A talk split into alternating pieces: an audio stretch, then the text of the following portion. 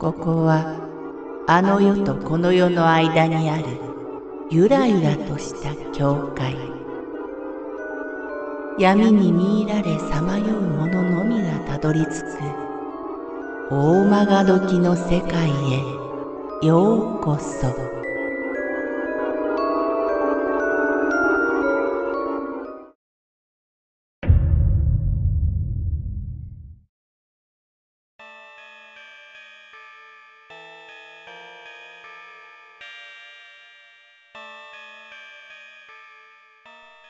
曲がり角。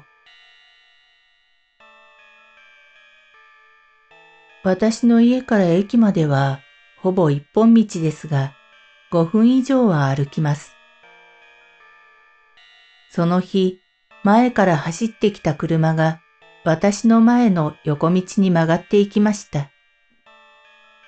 それだけなら別に印象に残ることはないのですが、ドライバーの女性がやけに泥臭く、進行を遮られた私は少々イライラしていたんです。その車をやり過ごしてまた歩き出すと、次の角でまた目の前を車が曲がっていきました。あれ？ハンドルを握っていたのはさっきと同じ女性。一瞬驚きましたが、駅から続くその道は一方通行で、曲がっていった横道の抜けた先も、また一方通行。駅へと戻るしかないはずです。きっと曲がる道を一本間違えたんだな。納得した私は、また歩き出しました。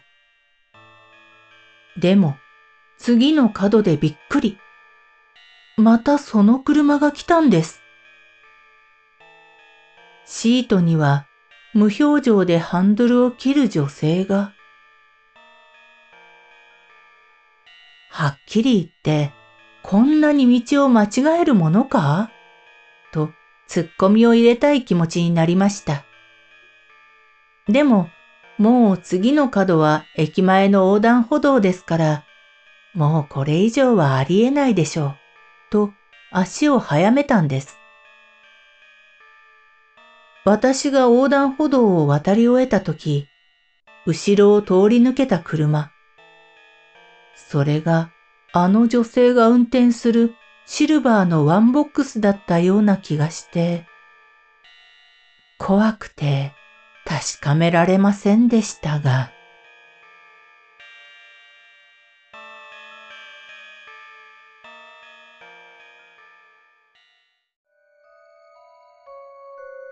この番組は怪談大曲が時物語に寄せられた投稿をご紹介しております。大曲が時物語無料メールマガジンは月3回発行。怪談系では日本一の2万人を超す読者が毎回震えています。ぜひご登録ください。